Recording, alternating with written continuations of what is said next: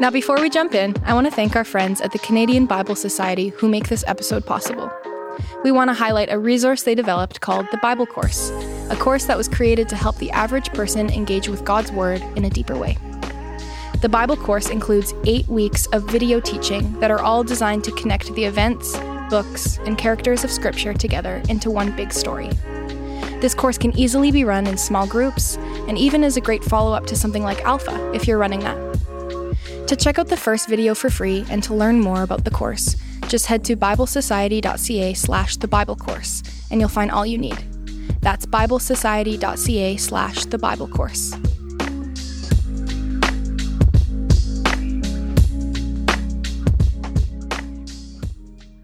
Hey, friends, thanks for tuning in to this week's sermon on the Darrell Johnson podcast. This is week seven of our series moving through the Sermon on the Mount with Darrell. Now, up to this point in the Sermon on the Mount, we're nearing the end of the fifth chapter. Jesus has addressed obviously critical issues like murder, anger, adultery, lust, and so on. And Jesus now addresses the issue of oaths, a topic that might seem much less critical to cover than the former. But in this sermon, Darrell unpacks the problem of making oaths and why words matter to Jesus, especially words of promise. Let me hand it off to Darrell to share what Jesus has to say from Matthew chapter 5, verses 33 through 37. May the words of my mouth and the meditation of each of our hearts be pleasing and acceptable to you, O Lord, our rock and our redeemer. Amen. Over the past few weeks, we have been following Jesus of Nazareth, the greatest preacher who ever lived, into his now famous Sermon on the Mount, the greatest sermon ever preached.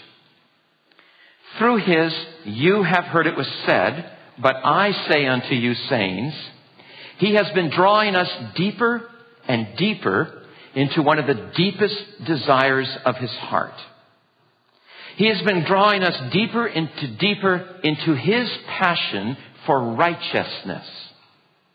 Righteousness. Right relationship. Right relatedness.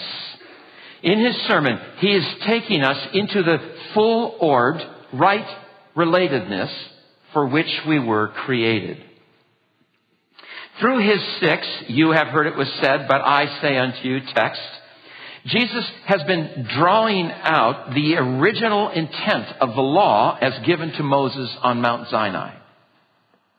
On another mount, by the Sea of Galilee, the lawgiver himself, now in our flesh and blood, draws out the fuller meaning of the law, thereby taking us step by step into the righteousness of the kingdom of heaven.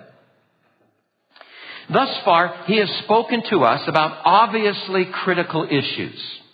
Murder and anger, adultery and lust, marriage and remarriage. Today, in the text we just read, Jesus is going to now speak about the issue of making oaths. I say to you, make no oath at all. Now, on first hearing, doesn't this feel just a little bit anticlimactic? Oaths? Oaths? This is as big a deal as murder and anger, adultery and lust, marriage and remarriage? Apparently so. Words matter to the preacher on the Mount, especially words of promise.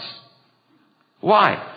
Because authentic righteousness, authentic relationships are made and sustained by words.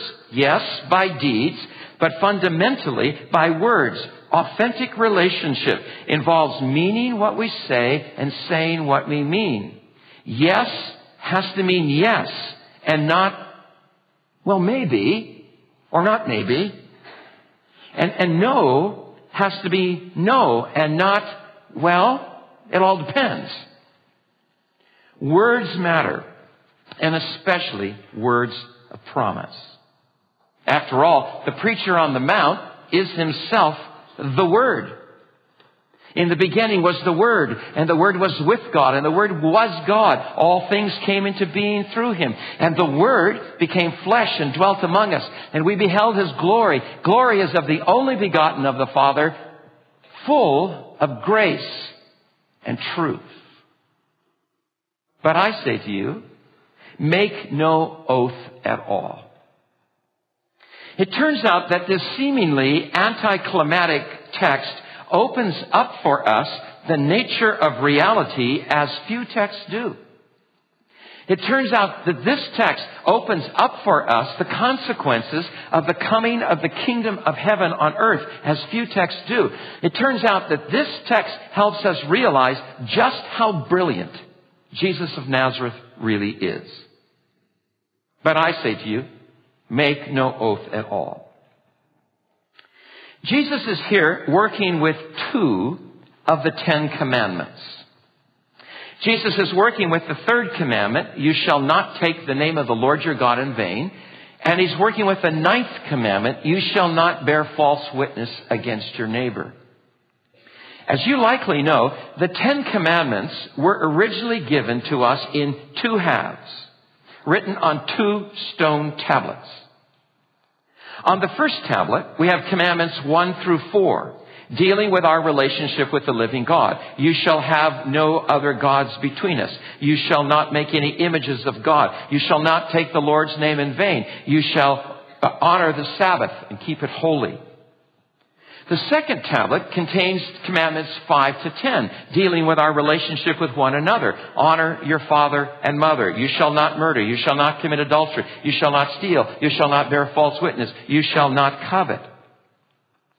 In his making no oaths saying, Jesus is working with a text from both of the two tablets from both halves of the law. And is this not suggesting just how significant this apparently anticlimactic saying is? And is it not suggesting that somehow the issue around oath integrates the law as few other issues do? So what is Jesus getting at in this section of his sermon? Clearly he is saying that when the kingdom of heaven invades earth, there is a birth there is a resurgence of integrity and faithfulness. When Jesus and his new world order gets a hold of us, we become people of integrity and faithfulness. We take words more seriously. We take promises more seriously, entering into those promises with greater care and reverence. But as important as all that is, it goes deeper. And we get at his deeper concern by grappling with the command make no oath at all. No oaths at all? None at all? Thus, our Quaker friends and many of our Mennonite friends refuse to take an oath in any business transaction or in a court of law. Make no oath at all? Never? What Jesus says in this text has fresh relevance for me and Sharon because we will be taking our oath of Canadian citizenship on March 16th. That's the day that First Baptist Church was formally constituted 125 years ago. We will be asked to say, I swear that I will be faithful and bear true allegiance to Her Majesty Queen Elizabeth II. Those of you who were born here probably haven't had a chance to do this. I will swear that I will be faithful and, tr- and bear true allegiance to Her Majesty Queen Elizabeth II, Queen of Canada, her heirs and successors, and that I will faithfully observe the laws of Canada and fulfill my duties as a Canadian citizen. Oh, Canada, our home and native land, True patriot love in all thy son's command will stop there. Today, First Baptist. This week, Rogers Arena. so what does it mean when Jesus says, make no oath at all? He does not say, make no promise at all. just no oath at all. A promise is a simple, I will, period. An oath, it, it, involves taking God into the picture, invoking the presence of God, and invoking God as the security for the promise. Make no oath at all. Now, if you know the rest of the Bible well, you know that Jesus' command initially seems to fly in the face of what God has revealed elsewhere, because in the rest of Scripture, oaths are treated positively. For example, in the book of Deuteronomy, Moses commands the people of God, You shall fear the Lord your God, him you will serve, and swear by his name. Jeremiah speaks of the day when the Gentiles will join Israel and writes, Then it will come about that if they will really learn the ways of my people to swear by my name as the Lord lives, even as they taught people to swear by Baal, then they will be built up in the midst of my people. Throughout the great story, many of God's chosen ones make oaths or extract oaths from other people. Abraham, the friend of God, for instance, when he sends out his servant to find a wife for his son, uh, extracts an oath from the servant. Jacob extracted an oath from Joseph that he would bury his bones in the promised land. And Jonathan asked for an oath from David and got it. The apostle Paul, who surely knew the Sermon on the Mount, seems to make an oath. Romans 9 1. I'm telling the truth in Christ. I'm not lying. My conscience bearing me witness in the Holy Spirit. 2 Corinthians 1 23. I call God to witness my soul. What is even more significant is that in a number of places in the story, God himself seems to take an oath. God does not appeal to any higher authority. There isn't any. But he does seem to take a number of oaths.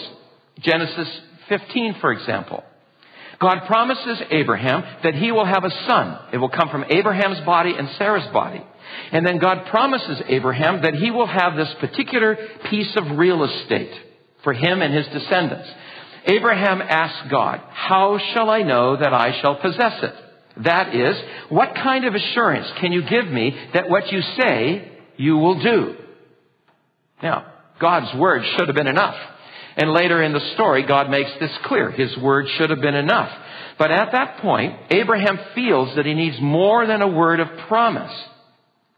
Is that because Abraham lives in a society where words of promise were not enough? Is it because Abraham's own word a promise is not enough? Whatever the case, God descends to Abraham's felt need and takes an oath. Know for certain, God says, and then goes on to cut a covenant. Later in the story, God will even say, By myself I have sworn, I will indeed bless you. The writer of the book Hebrews seems to celebrate God's taking and making oaths, and he finds great assurance in it. Hebrews chapter 6. In the same way, God, desiring even more to show to the heirs of the promise the unchangeableness of his, of his purpose, interposed with an oath in order that by two unchangeable things in which it is impossible for God to lie, we may have strong encouragement. And then there is the fact that Jesus himself seems to take an oath in his trial before the high priest. The high priest says, I adjure you by the living God. Tell us if you are Messiah, the Son of God. Jesus is placed under a formal oath, and it appears he does not refuse it. You have said it yourself, he says. But note, Jesus seems only to come up to the edge of this oath, so to speak, for he says, You have said it yourself, meaning they're your words, meaning I'm echoing your words, meaning I myself would have to add nothing. So, what is going on in the Sermon on the Mount? Why does Jesus say, make no oath at all? Oaths are asked for and made only in the context of doubt, right? In the first century, oaths were made to give assurance by calling God to witness the truth and by asking God to hold people accountable for the untruth. Oaths began with a formal declaration of the truth and then an acknowledgement that these words are being spoken in the presence of God And then God is invo- evoke, invoked to witness to the in, faithful intent of these vows and then to reveal and punish any lies. Nothing to be entered into lightly. Now again, you can see there's a difference between a promise and an oath. A promise is simple. I will. Period. An oath brings God into the picture. I will, and I call God as my witness. Now, in Jesus' day, people were trying to get out from under the weight of such oaths. The Pharisees in particular did not want to be found taking the name of God in vain. Neither do we. So they argued that if you make or take an oath and do not use the Lord's name, swear by someone else, swear by something else, and you can get off the hook. If you don't use the Lord's name, you could break the oath without any consequences. Say, I swear by heaven, or I swear by earth, or I swear by Jerusalem, or I swear by the hair on my head. All supposedly ways to avoid bringing God into the oath. Now, the Pharisees, some of the Pharisees, took this to ridiculous extreme. And Jesus exposes all the silly sophistry. In Matthew 23, he has a series of woe to you sayings. Woe to you blind guides who say, if anyone swears by the temple, it is nothing.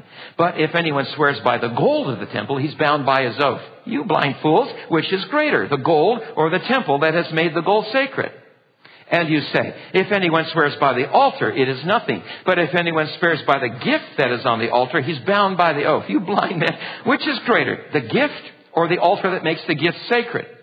So he who swears by the altar swears by it and by everything on it. He who swears by the temple swears by it and by him who dwells in it. He who swears by heaven swears by the throne of God and by him who sits upon it.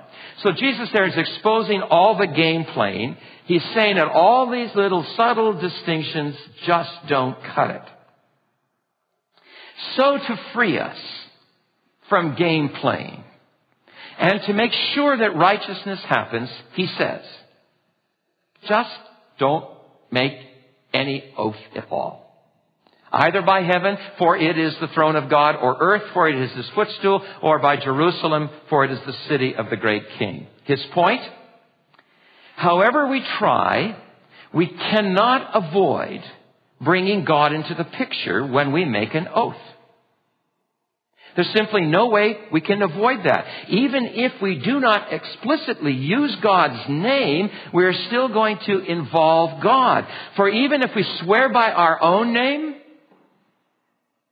it's God who gave us the breath to do that. And so we're bringing God into the picture. You can never avoid bringing God into play. God is everywhere and involved in everything. If I swear by heaven, I'm bringing God in because it's His throne. If I swear by earth, I'm bringing God in because it's His footstool. If I swear by Jerusalem, I'm bringing God in for it is His, it is His city. Every city is His. If we swear by our own head, even though it is my head and not your head, it is ultimately God's head. Our whole body is His. There's simply no way we can avoid involving God in the making of oaths. So, make no oath at all. Now it goes deeper. Jesus is taking us deeper. And He's taking us into the nature of reality where we live and work. Do you hear the word evil in the text? Do you see the word evil in the text? It's verse 37. But let your statement be yes, yes, or no, no. Anything beyond these is of evil. Or anything beyond these is of the evil one. Now you know that Jesus never uses the word evil lightly. Make no oath at all, because making and taking oaths brings us into an encounter with evil. Into an encounter with the evil one.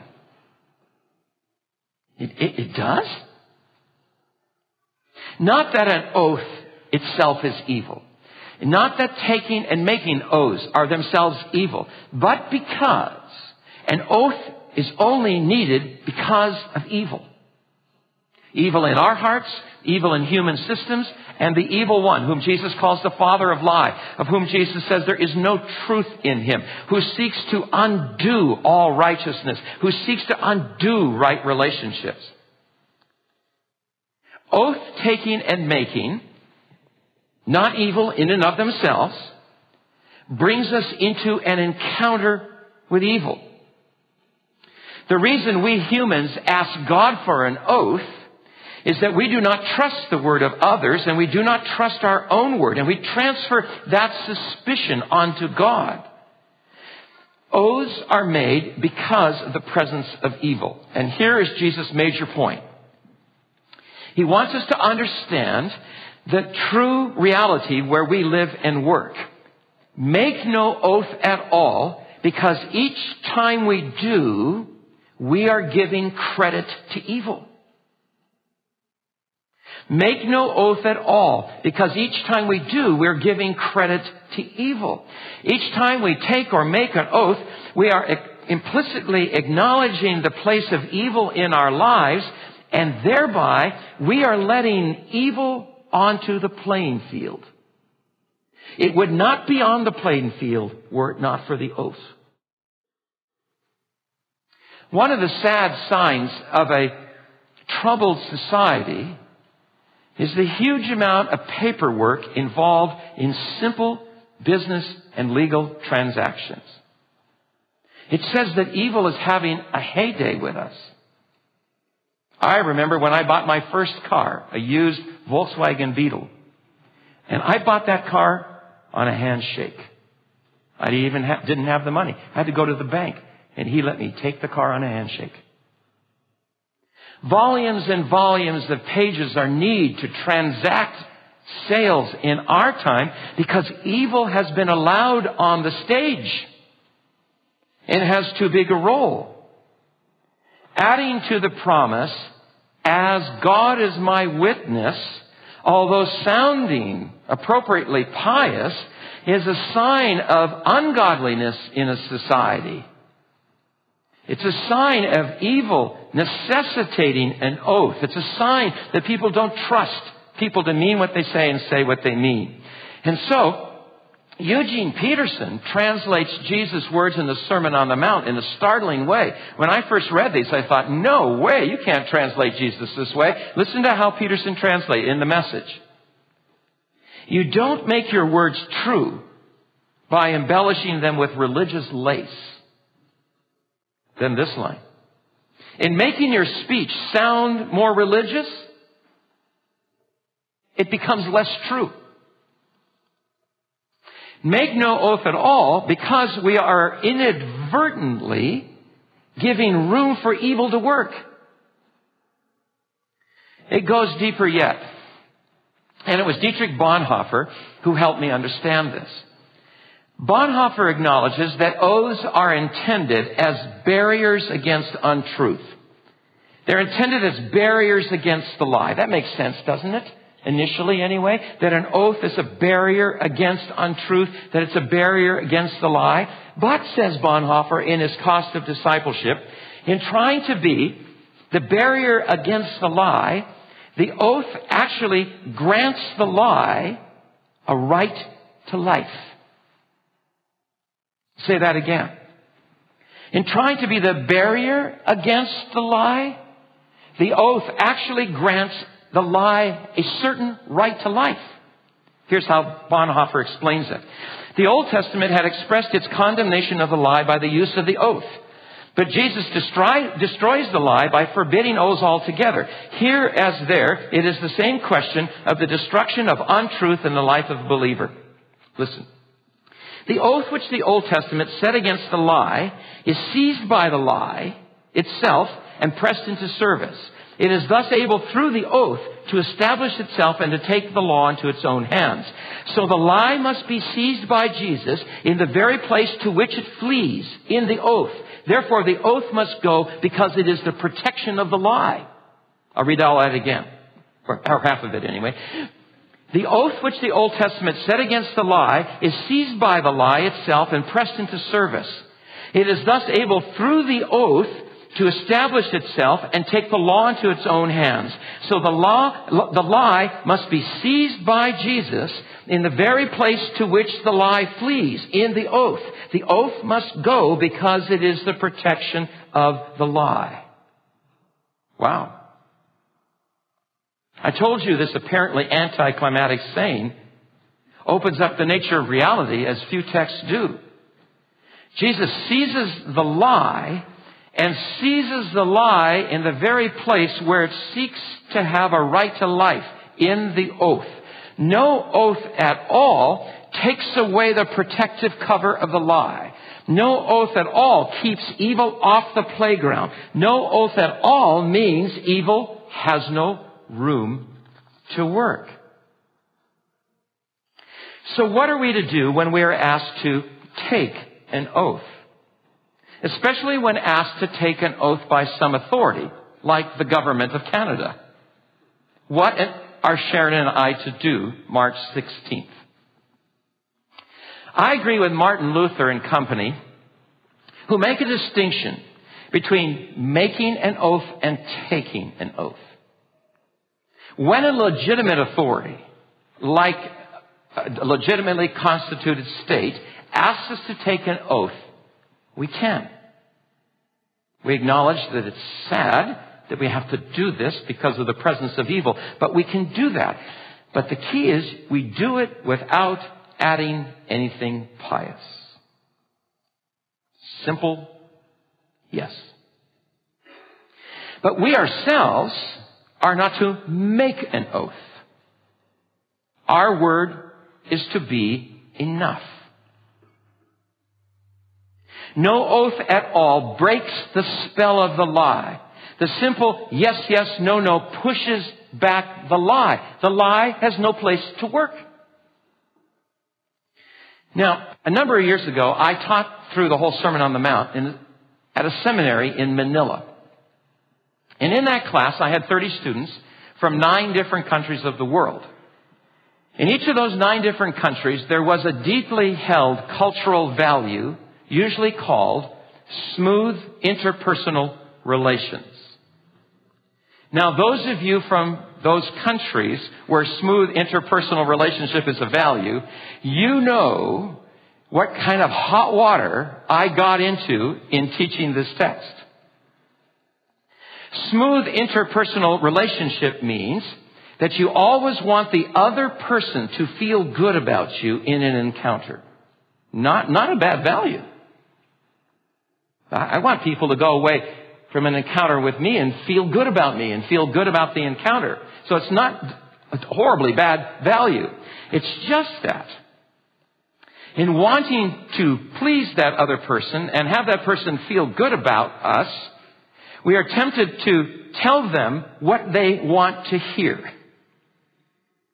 So if I think that you want to hear yes, I'll tell you yes, even though I mean no. Or vice versa.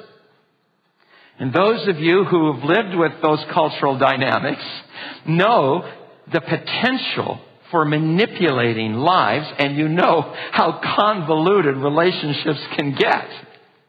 Well, as the class worked through, Jesus, yes, yes, no, no, anything more is of evil. The students grew incensed. They had no problem with the other texts in the Sermon on the Mount that drive Westerners crazy. But they had a big problem with this one. And finally, one of the students stood up and said angrily, which was crossing a cultural value, said angrily to me, Professor Johnson, if we take this text seriously, it will turn our societies upside down. To which I responded, now you know what it means for the kingdom of heaven to break into the earth. The kingdom turns societies upside down. When we take Jesus' words about words seriously, evil loses its place on the stage. When men and women, boys and girls, lawyers and plumbers and doctors and nurses and husbands and wives take Jesus' word about words seriously, the kingdom of heaven advances in the city. Yes, yes, no, no. Anything more is playing with evil. How, Jesus? So, so Jesus, how are we now to follow you in this radical dimension of your kingdom? In three ways. First, we confess. We confess the power of the lie at work in our own hearts. We confess the temptation to ignore the truth, twist the truth, cover the truth, stretch the truth. We confess this tendency in our soul to put a spin on the facts. We, content, we, we confess this tendency in our society to do image making. Again, Dr. Uh, Dietrich Bonhoeffer nails it. Only those who are in a state of truthfulness through confession of their sin to Jesus are not ashamed to tell the truth wherever it must be told. And then this. The cross is God's truth about us, and therefore it is the only power which can make us truthful. Confess. Second, we realize that Jesus' words emerge from his character. He says what he says because he is who he is. He is truth incarnate. He always says what he means and means what he says. He never plays games with the facts. He never plays games with us. His yes is always yes. His no is always no. And he says what he says to heal our souls. He says what he says to establish his character in our souls. So we realize that his words come from his own character. Third, we remember that Jesus Christ is God's great yes to all of God's promises. 2 Corinthians 1, 19 and 20. For the Son of God, Christ Jesus, who was preached among you by us, was not yes and no, but yes in God. For as many as may be the promises of God, in Him they are yes Jesus is the assurance that God keeps all his promises. God need say no more. Jesus is the embodiment of all the promises. God has said his ultimate yes. You can see then, to simply say yes, yes, or no, no, not only breaks the spell of evil, it also, and more fundamentally, puts our feet on solid ground. To simply say yes, yes, or no, no is a sign that we are finding our security in the living Word who always keeps His promises. And as we continue following Jesus further into His kingdom, we discover that Christian ethicist Lewis Smedes is right when he says, we are never more like God than when we keep our word. So be it. Amen.